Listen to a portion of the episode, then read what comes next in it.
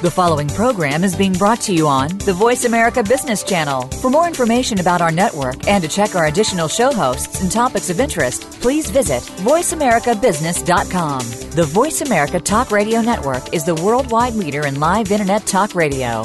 Visit VoiceAmerica.com. The views and ideas expressed on the following program are strictly those of the host or guests and do not necessarily reflect the views and ideas held by the Voice America Talk Radio Network, its staff, and management.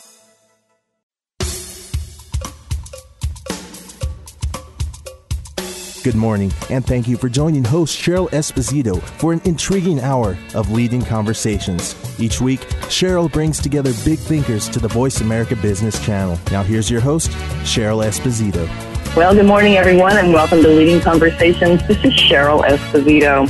So today we have a good friend of mine, Phil Town, who is the author of Rule Number One and Payback Time, Making Big Money is the Best Revenge. Hmm, that sounds interesting.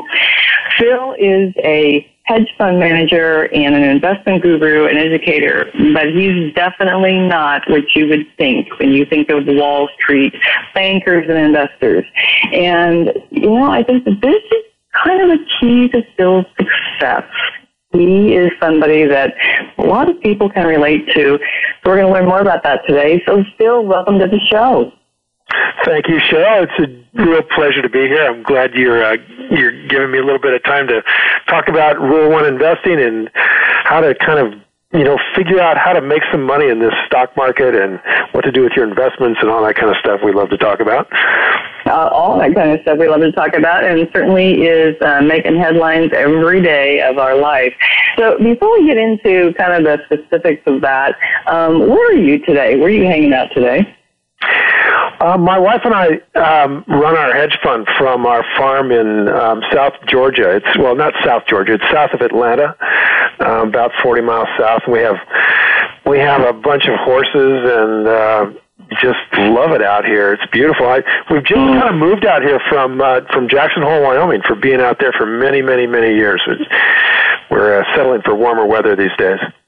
Uh-huh. So uh, a little bit, so so shall we say, as we get older, we kind of want life to be a little easier, you know? I mean, you know, not, I mean, not saying anything, Phil, but you know. No, no, it, it, it, it's not about us, you know. We're, but our horses were cold in the wintertime. That's what it really was. Oh.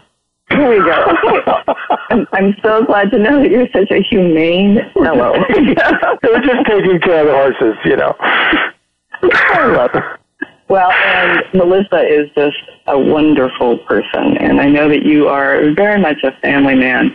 Um, but you know, I, I find what I what I find about you that I just love is you really wear your heart where it's real visible. You know, I mean, we don't find people in um, the financial arena who feel comfortable doing that a lot. And you know, you come across as somebody who is um, what you see is what you get, and you can kind of always tell what Phil's thinking, at least at least what his mood might be. You know, it's kind of the the impression I've had with you the times that we've interacted, and um, and a very genuine and generous-hearted person.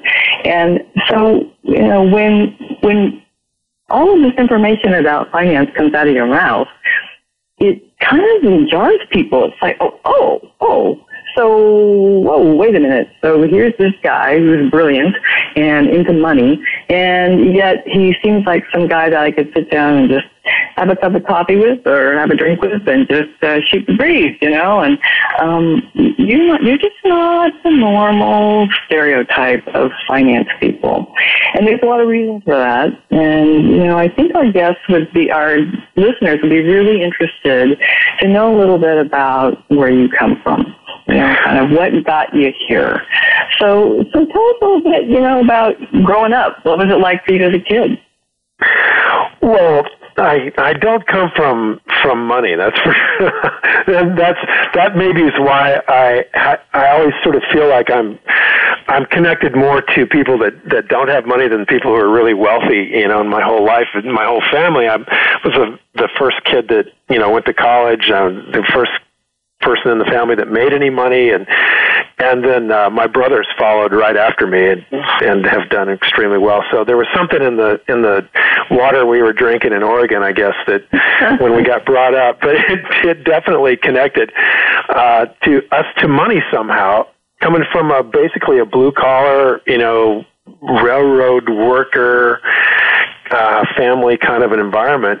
And um but my dad, you know, my dad sort of broke away from that and, and got a job as an accountant, and he sort of started learning about numbers, and and I think that sort of rubbed up on us, and we kind of went from that starting with nothing world to. uh you know, to uh, into the military, and when I was 19, and then from there, um, I came back from Vietnam and got a job as a river guide, and I was down working as a guide in the Grand Canyon for almost ten years, um, and I loved what I was doing. It was great. I I just didn't money just wasn't part of it. You know, money money was never a part of my life really, and I I was perfectly happy to not have money.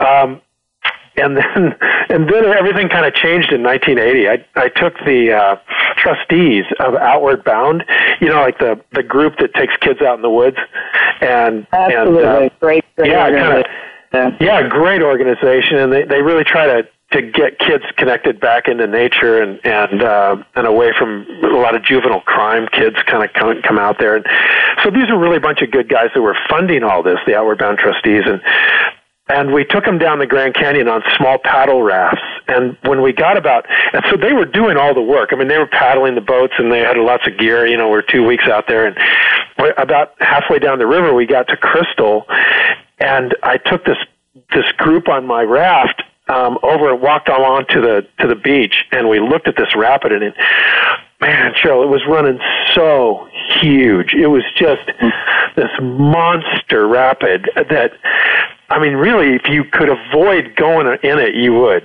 because it dropped 35 feet off the left side into a huge, oh yeah, huge hole. The waves were, were the big rolling waves were like 20, 20, 25 feet high. and we were in small paddle rafts. We were in 18 foot rafts and it was real scary, you know, and, and, uh, and there was no way to get that raft safely around that rapid without putting people in it and paddling it.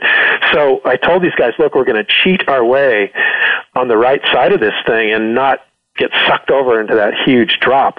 And, um, and they were, you know, visibly relieved that we were going to not get anywhere near that thing. And I said, so if we do everything perfectly, you know, we'll get our nose of our boat around this last rock and we'll we'll get into this eddy and we'll be fine. Um, and when we started down the rapid, that was the plan. And like we got out there, and the the power of the current was so strong that the guys on my boat, they didn't have the power to drive the boat to the eddy. And we got sucked straight out in the middle of the river and oh, we're going to go right over this thing. And I thought, oh man, you know, we're we're in trouble. And I turned the boat so that we had hit this thing straight. And then I saw on the far side of it, where I'd never been in 40 trips down this river, there was a wall of water and maybe the possibility of not going into the hole. And I just it, it was smashing against a cliff, and I thought, well, it's better than a hole. And I told these guys to drive the boat, they, and they made this thing walk on water. Oh my gosh, they made this thing go fast. And but now we were going with the current, and we hit that huge wall of water, and we skidded sideways down a kind of a, a ramp that you couldn't even see, and we zinged around that hole and dropped down to the bottom of this rapid without almost without getting wet. It was like the slickest thing you'd ever seen. And when I got over to the beach, the guy that owns the company, his name's Rob Elliott, and he, the company is Arizona Raft Adventures. And Rob took me aside, you know, put an arm around my shoulders and took me aside where we were private. And he said, "If you ever pull a stunt like that again, I will kill you." I said, "Rob, you think I did that on purpose?" so the guys got out of the boat, you know, and they were they were just rubber kneed, and so was I. And, oh, and yeah. one of the guys actually threw up you know, on just on the level of pure adrenaline. And mm-hmm. but another guy gave me this bear hug and said, "You saved my life, and I I really owe you."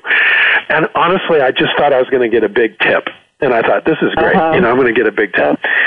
But he, yeah, you know what he said was nice. Is you know basically, you remember that whole thing about you feed a man a fish and you fed him for a day kind of thing? Oh, yeah. and he he basically was doing that. He was basically saying, "Look, I I could give you some money, but that's not the point of what I'm saying. This is I want to teach you to invest." And my problem, of course, was I didn't have any money to invest. I had never been around anyone in my life who invested. You know, that's what rich people did, and uh, and I didn't have any frame of reference for this, so I was polite but disappointed that I wasn't getting the the big tip. but he kept on me for the next week and and by the end of the trip I had come to realize that he lived in very warm place down in La Jolla, California, and I could probably go there and hang out for a week or two and be warm because I was living in Flagstaff and it was freezing cold up there in the wintertime. So, on the basis of this astonishing revelation, I decided that winter to go out to his place and just hang out. And the price of that, of course, was I was going to have to listen to him tell me that I should be an investor, but I was willing to pay that price. And, and well, yes, well, hang on, hang on a second. So I, um, you know, you you make this sound like. Um, you know, it's it's like no big deal to do this amazing thing, live through it, and then this guy it's almost like being discovered as a movie star. It's like, oh, you, I'm going to take you, and you know. But there, there's must have been something in you besides saving his life um, that he saw that made him think that doesn't matter if he has, doesn't have money, doesn't matter if he's not, um, you know, a math geek, doesn't matter if he's not interested in finance, but there's something about him that makes me know he's going to be successful. Do you, do you know what that is? Cheryl, you, no one has ever asked me that before. That is an amazingly insightful question because I've thought about that. And I and I I never did discuss it with this guy, but I thought about it, and I think what it was, honestly, is that I'm I have a, the ability to stay. excuse me. I have the ability to stay really pretty calm when mm. it's it would be a good time to panic, you know? Right, and, right. and I've, I've, it's always sort of been like that. I mean, when I went through the military, I kept getting pushed over into more and more sort of elite groups, and I ended up in mm-hmm. in uh, Army Special Forces for a while. And that was the the quality I think that brought me to there was that I'm pretty good at I'm pretty good at staying calm. And mm-hmm. I think what this guy saw was that that well what he knew that I didn't know at that time was that staying rational when um, when things are getting eh, really emotional is uh-huh. such a critical component to the kind of investing strategy that he was going to teach me. Ah, okay. Okay. It was so this, so it was, and soul. It was really a quality about you that let him know that. I mean, I really believe that. I think we really make decisions about people before they ever before we ever really know them because they're you know i mean we really understand as a human being and what another human being is made up of even if our brain you know doesn't translate that into a decision or a um a, you know description i really think that intuitively we really know and so i think personally my opinion you know it, it, it, he probably really felt that in you and so you know, said, aha, you know, this man deserves this kind of success and, you know, I'm going to help him be there. And, and you mentioned having been in, in the special forces and, um, you know, there's, there's a lot of, um, respect given to people who successfully achieve becoming part of the success of the special forces and and then also live through it you know i mean this is um it's almost a top honor in some way um but it also as we know it takes a certain kind of person. And it's not only staying calm. It's, it's not only that. Um it it is a level of focus. And i'm wondering where you learned that level of focus well, that's a great question. You know, I hadn't had any real experience in uh, in the military uh, until I got in it. My parents weren't in it. I didn't know anybody that was in mm. it. And um, and I think, boy, let me let me just think about the focus aspect of this. You know, I think part of it comes from from being in sports. I'll, I'll just tell you uh-huh. my gut feel is that yeah. um, I grew up athletically. You know, I grew up in athletics, and I and, and some of them were organized sports, like, and not that I was good at them particularly, but that I was participating in um, in football. You know, I was like 165 pounds of, you know. of, of kid in pads, you know, like I guess stick with pads, but I played and I and I think I think sports developed that. And I skied, you know, and I think things like that where you you're kind of pushing the boundaries of your comfort zone a little bit, and you start to learn to be more focused so that you can yeah. you can stay in one piece when you're coming down the hill. You know, not, you don't have to be mm-hmm. good at it, but you have to start to learn about about those things. But then I think the military itself develops a lot of that focus. You know, you mm-hmm. you are thrown into this environment and immediately are running around with with dangerous equipment, and you know, some people take right to it. And so I, I think that there's just there's a bit of a talent level there that um, mm-hmm. that just kind of came through. Um, and they developed it in the military. They just kind of started building on that. Otherwise, I don't know. I really, really interesting question because I've never thought about that level of focus. But you're a hundred percent right that at at the elite level, of of special operations, um, the people that I know that are in it, and and we do work a lot with with guys who are in it now up in Fifth Special Forces oh. Group. A lot of them have have learned to invest from us, and we stay in close mm-hmm. contact. Uh, you know, the colonel who runs that group is one of our students, a great guy, John Brennan, and they we I know those guys real well, and and having mm-hmm. been one of them for a short time, and you know back in that day, and and yeah. seeing what they're like, you see that they have this incredible ability to focus deeply. Mm-hmm. And yeah, it's a really good point. Well, you know, I, I really um, appreciate this because as I look at the kind of investing the, that you teach people to do, um, it requires not getting distracted by you know kind of what we ha- what we call the bright shiny objects, right? You know, chasing the stock that's you know running up so fast and everybody wants to jump on the bandwagon and be part of it.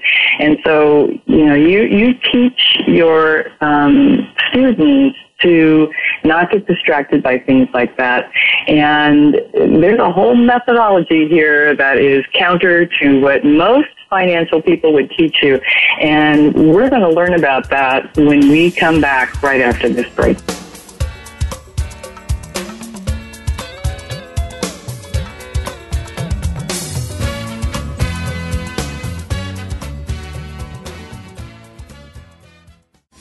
We're making it easier to listen to the Voice America Talk Radio Network live wherever you go on iPhone, Blackberry, or Android. Download it from the Apple iTunes App Store, Blackberry App World, or Android Market. Leadership is not static, it evolves as you do. At Alexa Consulting, we work with CEOs, senior leaders, and leaders in transition who want to make a difference. Leaders who believe that good business is good for people, good for the world, and knows that conscious actions can have global impact. Are you ready to take your leadership to the next level? If you are, then visit our website at www.alexaconsulting.com. That's www.alexaconsulting.com. Alexa Consulting, developing leaders worldwide. Become our friend on Facebook. Post your thoughts about our shows and network on our timeline. Visit facebook.com forward slash World Talk Radio. We appreciate you joining our leading conversations today. If you would like to participate in today's conversation, please call us now at 1 866 472 5790. That's 1 866 472 5790. Now back to your host, Cheryl. Oh, welcome back to Leading Conversations. This is Cheryl Esposito, and today my very special guest, Phil Town, who's the author of Rule Number One, Investing and Payback Time. Making big money is the best revenge. Hmm. And so we were we were talking about some of your history and what got you to um, where you are today. And so you had a mentor, someone who said, you know, I see that you can be successful, and by the way, you saved my life, but for real, and you know, that's a side story.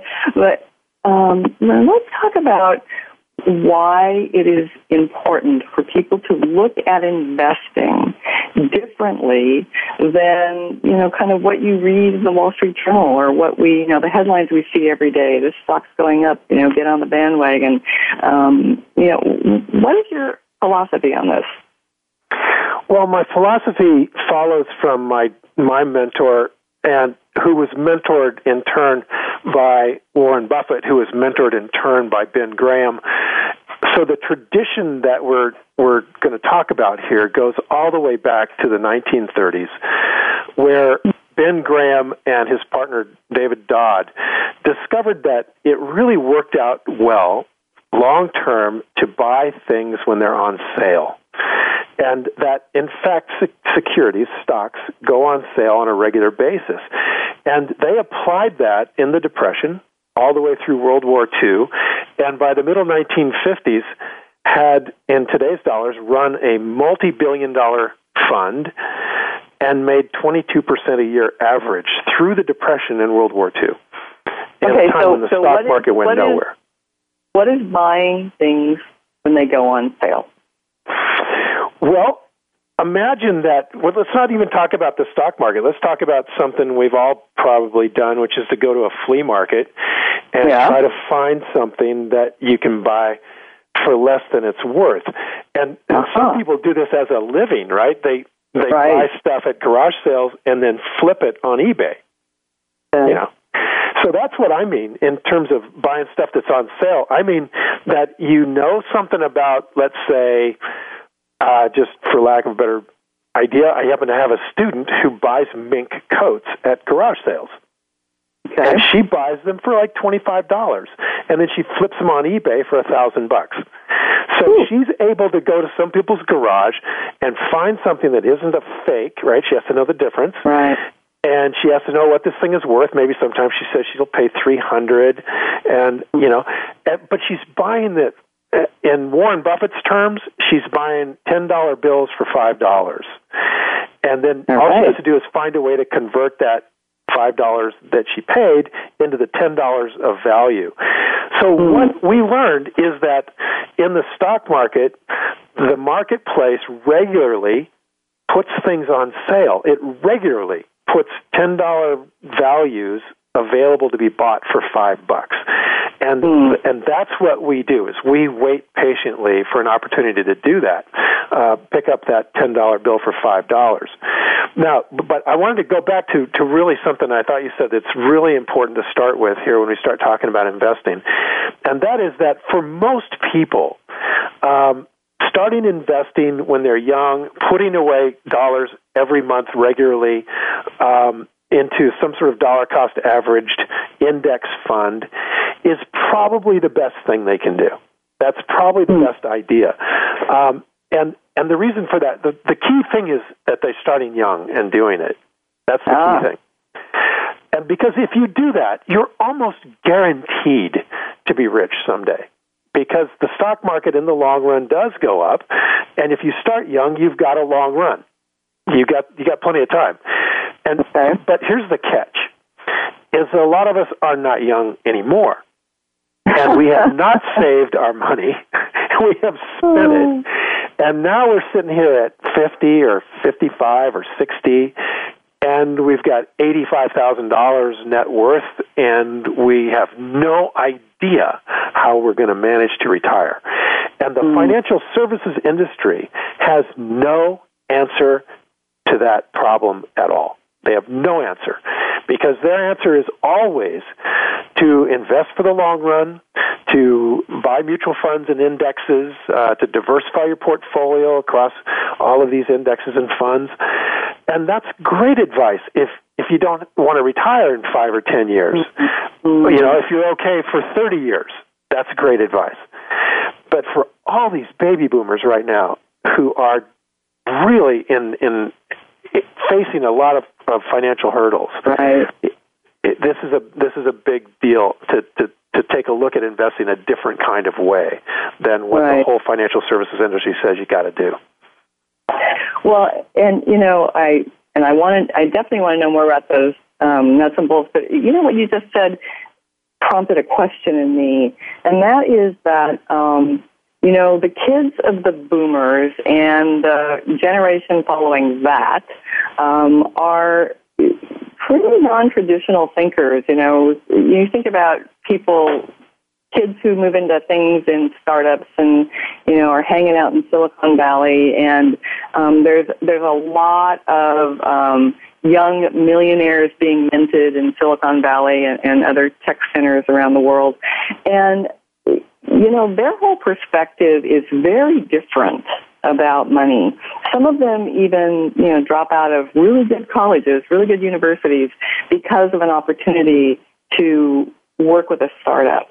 And, you know, their perspective is it doesn't have to take that much work. It just takes a little bit of risk and willingness to end up living with nothing. If it doesn't work out, you go to the next one. Oh well, you know. And, and so I'm wondering, you know, what would you say to those kids in terms of their philosophy and, and you know how to um, move through life successfully?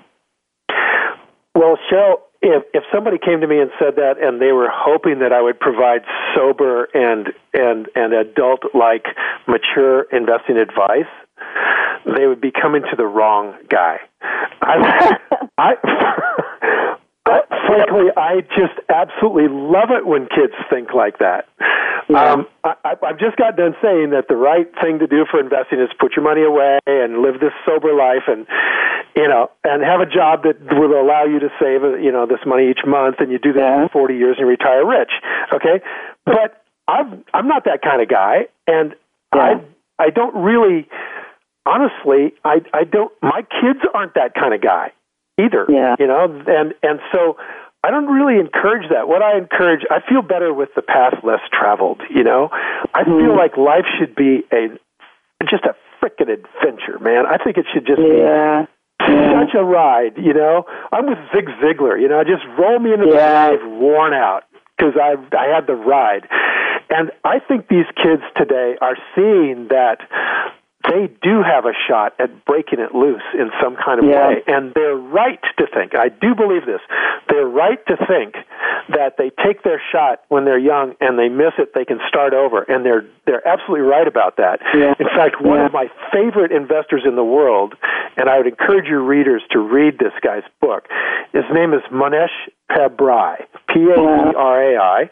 Mohnish is a brilliant investor in the Rule One style, the style that I invest in, and a very big fan of Warren Buffett's. Um, he's obviously an Indian guy, and and um, and he wrote a book called The Dhando Investor, D H A N D O. It's a it's a Sanskrit word for uh, business like. So mm. basically, what he's saying in his book is be, uh, you know, make your investments as if you were buying into businesses. And he tells the story of the Patel family essentially taking over something like 20% of the hotels in America over the last 30 years, doing them one at a time, taking everything that they've got, some you know, very poor family, but taking all the money they've got, maybe fifteen thousand dollars, and rolling it into one investment, and then mm. trying to make that investment work. And if it doesn't work, then they save it up again and do it again, and and they have made millions doing that way. So that I would say, yeah, you're young. You know, there's a famous line in um, in in uh, Raising Arizona where they're going like, "You're young, high." What you need a job for. It's kind of like that. You just go out there and rock the world is what I'd like to see young people do. Yeah. Yeah. Well, you know, and I I find it fascinating because you know their their parents are um, alternately excited about their energy and their um, their willingness to go for it and completely panicked. You know, oh my God, well, what are we going to do? What do you mean you dropped out of Stanford? and uh, right, you know, and, yeah. and, and yet there's this energy in them and this sense of um, possibility that. I think is kind of at the core of what the human condition really is about, and and it's almost as if we've forgotten it. And um, so when I see you work with folks, one of the things that happens is you respark that energy in them. And you know you kind of light them up again. And it's a lot about seeing possibility believing in possibility being willing to take the risk you know knowing that nothing nothing has a guarantee right? Um, i mean you say very clearly you know this is a great methodology. It works and then once in a while it doesn't. And you've got to have patience and you know see where it goes for you. And which i really appreciate by the way because you know one of the things that um, even in your exuberance and excitement, um, one of the things you are clear about is, um, you know, this is not a get rich quick scheme, and it is a disciplined, focused approach. And so, you know, which is kind of counter to your energy, which, you know, it's, it's really fascinating to me. It's, it's really kind of this interesting juxtaposition. Um, well, I would say so, the thing is, if I can do it, then everybody can do it because it is definitely not my energy to be that kind of disciplined guy. Yeah. I, I went on CNBC and, and they asked me to do a pilot for them. I did a, a, a, a couple of shows for them, and they liked what we were doing, and so we, we shot this pilot, and they let me do whatever I wanted to do, and I did exactly what you just said. I went out there and I said, I had a live audience that came in, a bunch of people that had read my book and wanted to kind of be part of the show, and and I just I I told them in in these two pilots essentially I'm going to teach you how to go out there and really roll and really roll the dice to try to really do well. And and I talked about how our our forefathers got in Conestoga wagons and took their families out on this this really dangerous journey across from the Mississippi into Oregon, and and they could their kids could die. There's a dozen ways you could lose your life or, or be right, terribly right. injured, and yet they took it in stride. And and we're mm-hmm. afraid to lose our money. Yeah, I mean that's a long way from losing your life right? Yeah. And, and and putting your kids at risk. You know the the, little house on the prairie thing. That whole oh, sure. that whole move. Yeah, that guy would probably be considered some sort of psychotic today ah. because yeah. his their dad moved from Minnesota when somebody got within five miles of him. He got it was just too close, and he took that family. The little house on the prairie is actually a sod house they built in Sioux territory after the U.S. Army said we're not going to come out there and defend you, and they built that sod house out there. And mm. those kids could have been massacred at any time. And, right, and right to take those kinds of risks, right, is something so out of our experience. And for us now, I think to take a step back toward that kind of American spirit and willingness to take chances to get to the life you really want to have, why not? And and especially because they're not going to come out and scalp you for it. It's pretty yeah. a pretty low end level of risk going on here uh, relative right. to the kind of risks our forefathers took, I think. Well, you know, I mean, that really begs the question of, um, you know, how did we get there? How did um, the almighty dollar become the holy grail? You know, um, it, it, it, seems like if you think, if you look at the news every day, if you look at, you know, what's happening, the, the economy is a big deal. The economy is in the news every day. There's bad news about the economy every day. Um, there's fear in, in, in you know, connected to the economy every day. There's fear connected to how much jobs there exist and you know, whether you should take a risk or not take a risk. And, and, you know, how did we get there when so much of what has occurred in the world in a positive way has been because people were willing to take risks. Do you have any thoughts about that? Yeah, I I think we got there because of this this idea of place. Um, in, place a place to me like with human beings it means like how do i fit in with everybody else where's my place ah yeah and, and i think that place is so critical to us how we fit into the herd you know it's like mm. we're not solitary animals we are we yeah. very much live our lives in a community and how i fit into that community is more important to me perhaps than anything else when i'm, I'm talking about the, the mm. normal person and yeah. if my community all has new cars and nice houses and their kids are in nice schools and they dress a certain way, yeah. if that's my community, then I've got to rise to that standard. And the problem mm-hmm. is that standard just keeps moving up. And up right. and up. Right, and up. right, yeah. And pretty soon we find Yeah. ourselves in these kind of impossible Mm. to sustain financial problems where you know we have to borrow to to keep our place. And and Mm. and you know it, it becomes a financial disaster.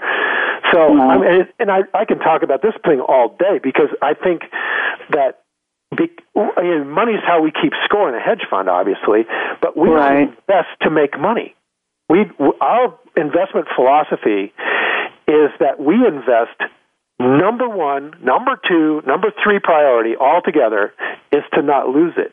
We focus on not losing money, and we do that by focusing on buying things we really understand that we think will make the world a better place down the road. We like to buy into companies that match our value set, and we like to do things with people that we really like. I love buying into companies like Whole Foods with John Mackey, who's mm-hmm. out there, you know, a reformed socialist turned libertarian. I love this kind of stuff. And so I love it when our kids are out there going after the bucks and everything. But you know, honestly, I mean, my mm. kids are, are certainly doing that in a kind of a way, but they re, they're doing it in in fields that they love. They love getting up in the mm. morning and going to work, and the money becomes an incidental to that. And I think that's the right way to look at it. Well, and that definitely is not the norm, you know, but the money becomes incidental to that. I mean, that's a fascinating phrase. Um, and Well, look at look at my Uh, my daughter is getting out of med school like now, and um, and going off to her career, and and she's a very good student, very good medical school student in a very good medical school, and she had her many choices for the kinds of discipline she was going to go into.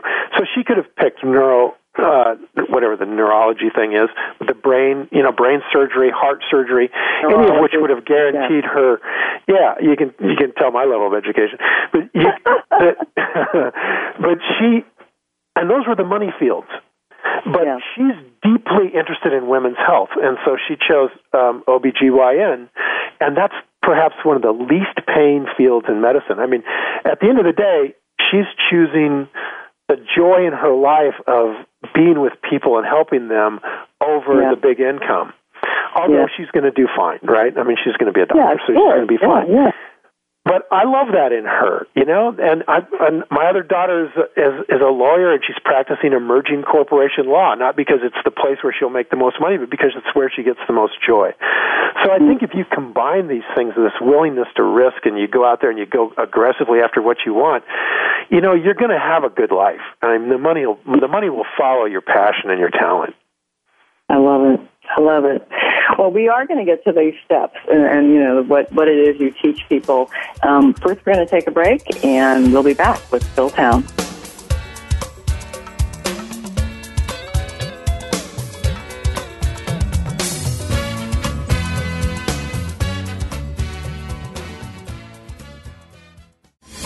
Making it easier to listen to the Voice America Talk Radio Network live wherever you go on iPhone, Blackberry, or Android. Download it from the Apple iTunes App Store, Blackberry App World, or Android Market.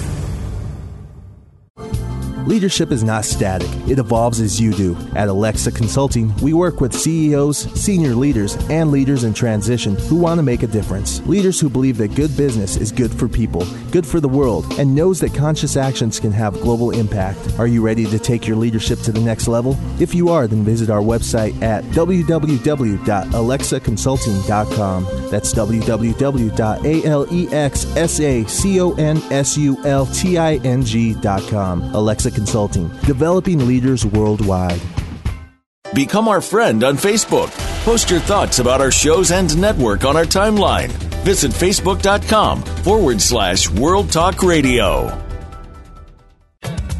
We appreciate you joining our leading conversations today. If you would like to participate in today's conversation, please call us now at 1 866 472 5790. That's 1 866 472 5790. Now back to your host, Cheryl. Welcome back to Leading Conversations. This is Cheryl Esposito with my very special guest today, Phil Town, hedge fund investor, hedge fund manager, investment guru and educator, author, um, amazing speaker. Um, his book, Rule Number One, was a New York Times bestseller, and Payback Time, Making Big Money is the Best Revenge, is um, on its way there. And we are so happy to be listening and, and learning from you, Phil. So let, us talk about um, the the actual um, steps that you teach people, you know, about this style of investing. Um, you know, and you talked about that your philosophy is around investing in businesses, you know, not in stocks. You talked about um, that you, you really, it's not about going into this to make money. It's about going into this now, rule number one, not to lose money, right? Make sure you don't lose money. Um, and you talked about Warren Buffett. So, so take us through this process. You talk about some of the nuts and bolts to this. Well, I think the first thing, Cheryl, is that is that little investors, like I started out, most of the people who are just beginning as investors don't have a lot of money to invest, have huge advantages that they don't realize they have as an investor. Every successful hedge fund manager I know wishes he could invest uh, the money they now have the way he did when he first started out. Because having a lot more money is a definite drag on results and it makes it tougher to do the job. When you're just starting out as a small investor, what you really want to do is focus on the part of life that you understand the best. So if you're a school teacher, mm you focus on educational companies to begin with. If you're a guy like me and you like riding Harley Davidson motorcycles, you focus on recreational vehicles and, and you know bikes and ATVs, and you start right there where maybe even do this. Go out and and and make three lists. One of everything you're passionate about, a mm-hmm. list of everything you're talented at doing, and a list of everything where you spend and make money. And then look at what's on all three lists. Like for a teacher, they might say, well, look, I'm passionate about teaching fifth grade. I love doing it. It's my life work. I'm very talented at it. I've, you know, I'm teacher awards and I'm, the kids love me. And that's how I make my living. So teaching or education goes on all three of those lists. That immediately takes us to the educational industry. And there are dozens and dozens of companies that are all about the educational industry. And, and so immediately you're working in a field you already understand. And you mm. dive in and learn that field. So we, we call that the first of four M's that we use mm. to, to figure out whether we should buy this business or not. The first one is mm. what's the meaning of the business? Do I understand it? Do do I get it? Does it match my values? Is it is it a business that I'm proud of, um, mm. or am I just in it for the bucks? And and by the way, most investors who have mutual funds are buying in their their mutual fund managers buying companies with their money that they probably don't like. Like, for example, you're teaching your kids not to smoke, but if you own a mutual fund, you probably own Altria, which makes right. cigarettes. So you find right. yourself, by not managing your own money, you find yourself kind of being a hypocrite of mm-hmm. saying one thing, but you're doing something else, you know? And we feel like if we own one share of a company, the karma of that company is our karma. We just, mm-hmm. we, we, mm. We just don't know where the line's drawn by God, sort of, you know? I'm not sure where it is. Like, sure. okay, yeah, it is a slave plantation, but I only owe ten percent of it, so it's not my yeah. fault. No, I don't. I don't yeah. think you can get uh, away with that kind of stuff. So right. what we do is say, look, we're we're going to put our money where our values are. We're going to put our money where our heart is, and find companies that we really admire the people who run them. That's the third M, the management team, and we're going to make sure that that company is a good business by the second M, which is the moat. And moat is just absolutely critical. So we teach our students how to do moat, right? And this what you're going to read about anything you read about with Warren Buffett. Like, if you guys want to really get an education on this stuff, just read Buffett's letters for the last 30 years to the Berkshire Hathaway shareholders. They're on the website. You can just go look them up. One of the best educations in investing that you could ever get.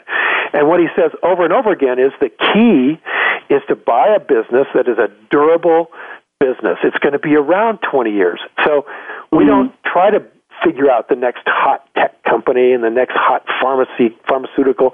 We just mm-hmm. buy companies like Chipotle Grill. You know, I mean, I can mm-hmm. I can mm-hmm. figure out that Chipotle is going to be here in 20 years because they make this great burrito and they're on the cutting edge of natural fast food. You know, so uh, I and I love the guys that run it. So meaning Chipotle means a lot to me because I love going there and eating their food, and I understand that yeah. industry. They, they've got a big, durable moat. They're real hard to compete with, and finally, they've got a great management team. So those three mm-hmm. things go together to make that what I call a wonderful business. Then the fourth M is margin of safety. And those are the three most important words of investing. If you can buy something you know is worth 10 bucks and you can get it for $5, you're going to make money. I don't know exactly when, but I know your risk is really reduced. And so, for example, in 2009, when all of the stock market was melting down for, you know, for all sorts of financial industry reasons, Chipotle grill stock was melting down too for no good reason. It just was going down with everything else. So we could buy that thing at $49 a share and today it's up over 500 and it's like what, four, uh-huh. four or five years later. So if uh-huh. you think about what that can do to your to your to your bank account, I mean, my gosh, if you buy something for fifty dollars and it becomes five hundred, it's doubled. Let's say fifty to one hundred is one double, to two hundred is two doubles, yeah. four hundred is three doubles, and that happens in five years.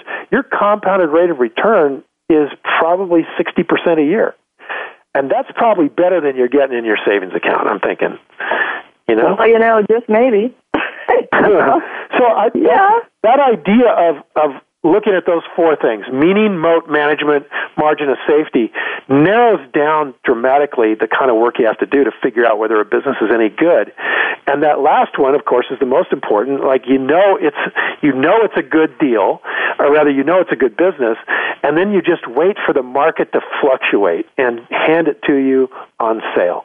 And it does it. It just does it because of the emotions in the market, it just goes up and down, up and down. And if you know what you want to buy, you know how much you want to pay for it, you can pick these things up when they go on sale.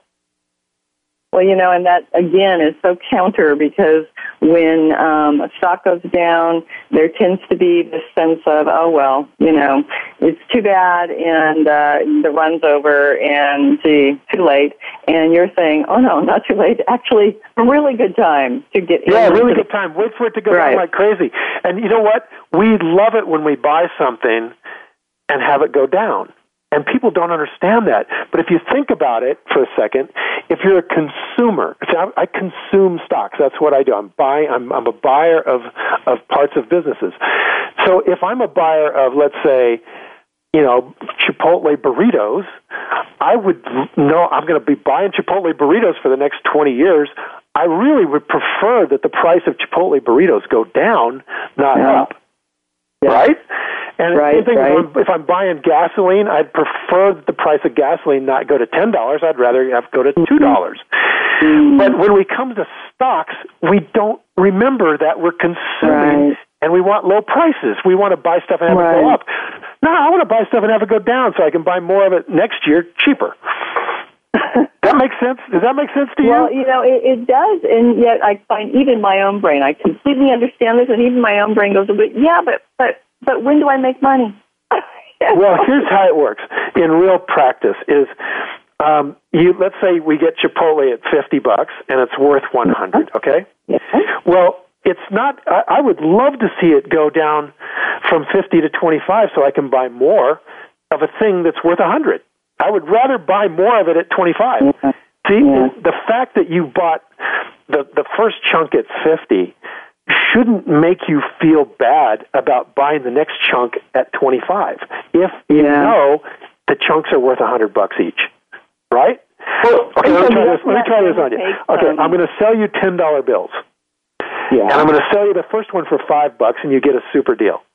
Are you really going to be upset with me if i sell you the next one at $2 no, but I am going to be saying, I hope I'm making the right decision because if this thing goes down to being worthless, um, you know, goes down to zero, then I'm really in trouble. And so some of this is, you know, kind of gets back to that whole focus, discipline, remaining calm when, you know, in the face of what most people would be panicking over. You know, I mean, those qualities are important.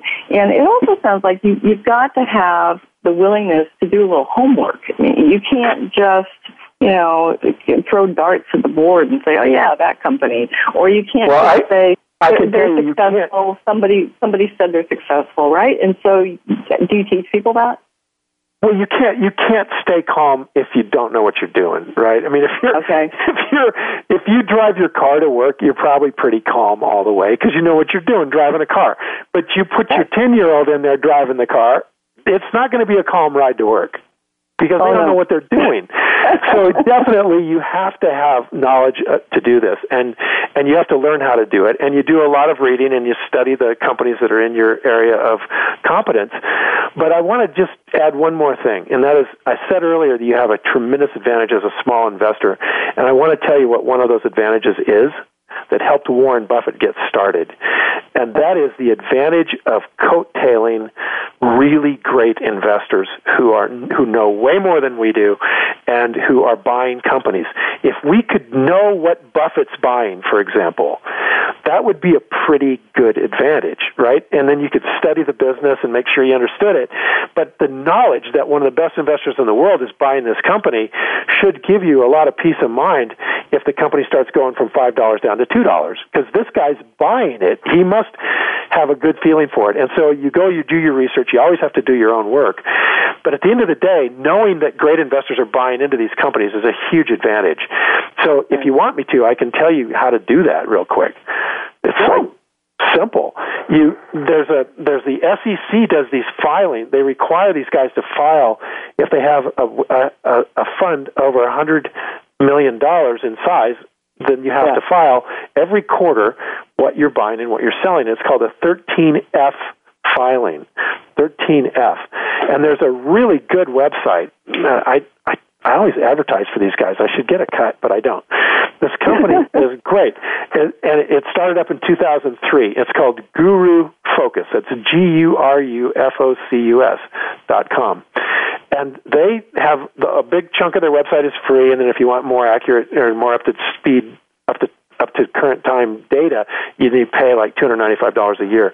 But you can look all over it for free. And that's where they have all these filings posted, so you don't have to try to get it out of the government website.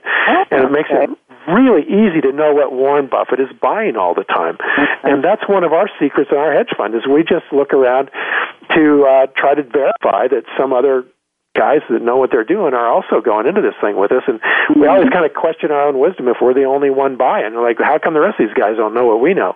So Right. it's a great shortcut to um to to getting some some comfort that you that you're in the right place at the right time Well, you know, I um, we're coming very close to the end of the show, but I I want to make sure that people um, really understand that you not only are a successful money manager, but you know you do a really good job of teaching people about this, and you've created some tools to help people to do this. You know, because when, as you talk about this, a little bit of me says, God, you know, I mean, yeah, this is your business. This is who you are. This is how you spend your time. But most people don't have all day to do this. You know, they have another job or, you know, they're, they're doing other things. And, um, and so you've simplified it a bit, um, you know, not, not without, um, investment in time or um, attention, but you, you've simplified it a bit. Tell us uh, quickly about some of those some of that that the people can access. Well, I, we've got a really good tool set that's available at Rule One Investing. That's R U L E O N E. RuleOneInvesting.com, um, and you can you can use it for 30 days and just play around with it and start to get the feel for how that simplifies the process. And then I I write a blog um, that I've been writing for six or seven years, and it's got hundreds of posts by me and and and dozens of thousands of commentary. And you can go on that blog and um, and see where other websites are available that are free that we use all the time to access information. And that's really the key is knowing where to go get the information so you can spend, you know, if you were willing to spend like an hour or two a week on this process and not in a hurry, within a year or so you could become a really good investor, really, really good. And and we'll help you as much as we can. We've got thousands of people on the blog who will step up and help you. If you just um, go in and whatever my current post is, go to the bottom of it and write in the comments, "Hey, help! I'm I'm a new newbie here and I'd like to know how to get started. And you'll have a bunch of people contact you who are great at this and uh, and can help you get going. So that's that's what I would I would look at the blog and I would I would check out the tool set and then uh, and then we we'll try to help you go from there. Phil, it has been so fun to have you here on Leading Conversations today, and I feel like I could just keep talking to you for hours and hours. And uh, you know, I really appreciate you kind of bringing yourself to the party. You know, the more of us who can just be authentic and show up and do what we're passionate about, you know, the better our world's going to be. And I love that you have taken, you know, something that is very traditional and sometimes staid and stuffy, and you've made it fun and interesting and and also so valuable. You know, you kind of turn things on its head, and um, and good for you because I know this hasn't always been easy, and you've gotten a lot of flack from a lot of arenas, and um, you know, I, I just so appreciate that you were here today to share this with us. And um, so remember, it's uh, the book is Rule Number One, New York Times bestseller, um, and the second book is Payback Time. Phil, thanks so much for being here show. I love doing this, and and I really love doing it with you because I think you've got you know enormous deep insight, and your listeners are very lucky to have you on the air. So thanks for the opportunity to to talk about investing in a new kind of way, and look forward to seeing you soon. You bet, absolutely. So remember, everyone, to think big. The world could be a better place because of a conversation that matters. This is Cheryl Esposito. Thank you for spending this hour with Cheryl Esposito and leading conversations. You can listen live every Friday at 10 a.m. Pacific Standard Time on the Voice America Business Channel. If you have a question or comment for Cheryl, please email her at leadingconversations at alexaconsulting.com. That's L E A D I N G C O N V E R S A T I O N S at A L E X S A C O N S U L T I N G dot com. See you next week.